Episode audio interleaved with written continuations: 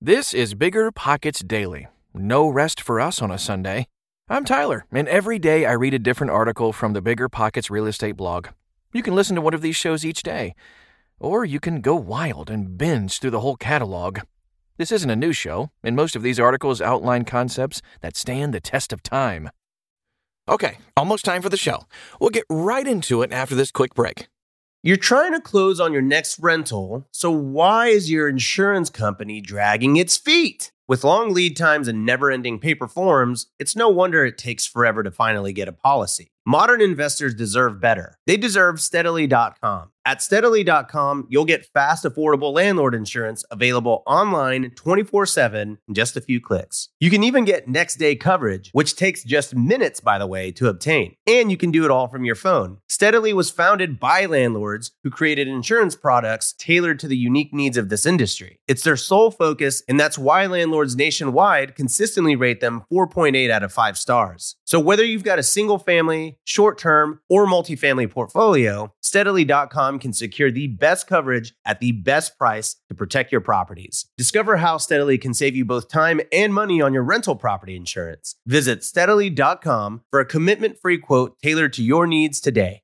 Meet Rent App, the seamless, secure, free way to collect rent. Built by a team of fintech veterans behind Square and Cash App, Rent App uses ACH bank transfers to deposit funds directly into your account. You don't even need to download anything. Rent App setup is straightforward for renters, and there are no apps for landlords to download. Both get peace of mind with a digital transaction history. That means no more lost checks, managing a dozen different payment apps, or even wondering whether payment was sent. Landlords say Rent Rent app is the most convenient way to collect rent, and we think you'll agree. Rent App, the free and easy way to collect rent. Learn more at rent.app slash landlord. That's rent.app slash landlord.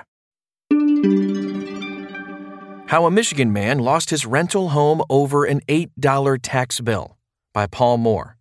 You heard it right.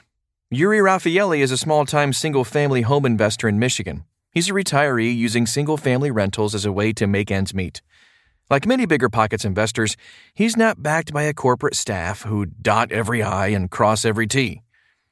Who would have guessed he would lose his property over $8.41 in back taxes? This could happen to any of you. Listen on to make sure you're not a victim. The backstory. Like many smart real estate investors, Rafaeli saw the last recession as a great time to buy.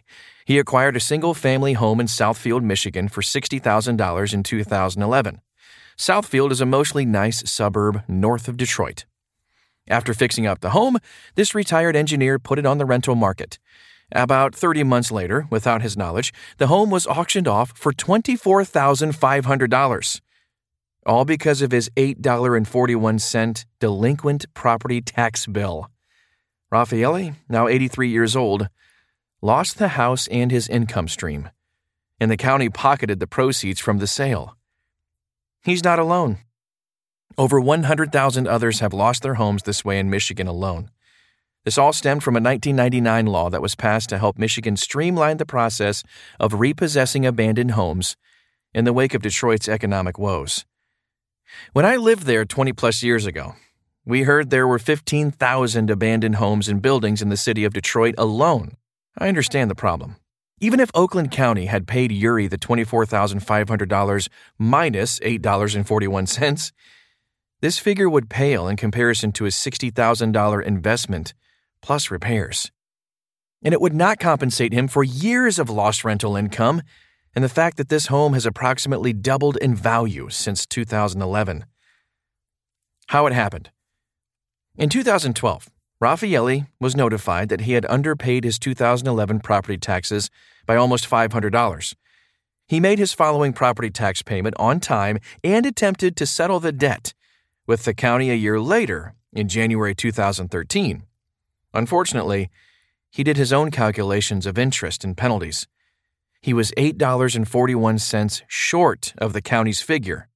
This bill ultimately grew to $285 with penalties and additional interest. Oakland County tried to collect the debt on numerous occasions. They mailed notices to the property address, and these notices were apparently discarded by the tenants.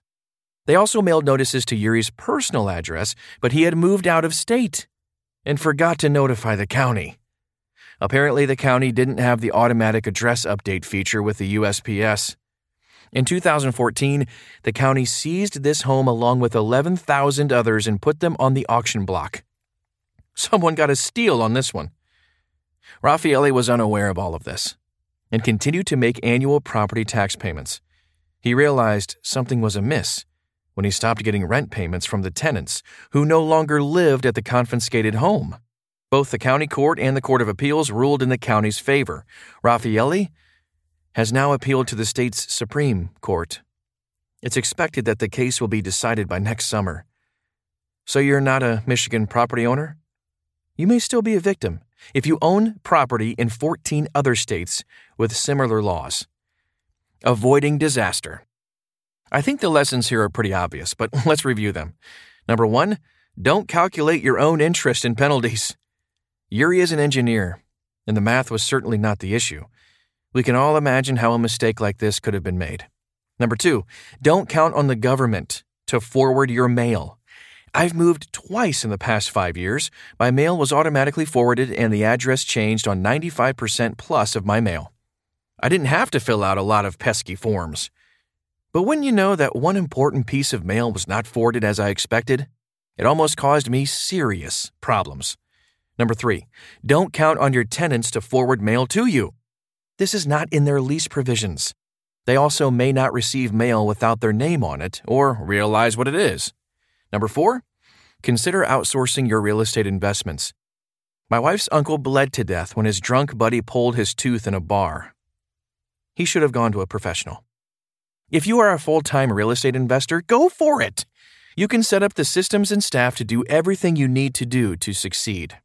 But if you have a well paying full time job, or, like Yuri, are trying to enjoy your retirement, consider outsourcing critical functions to a professional property manager or passively investing with a professional syndicator.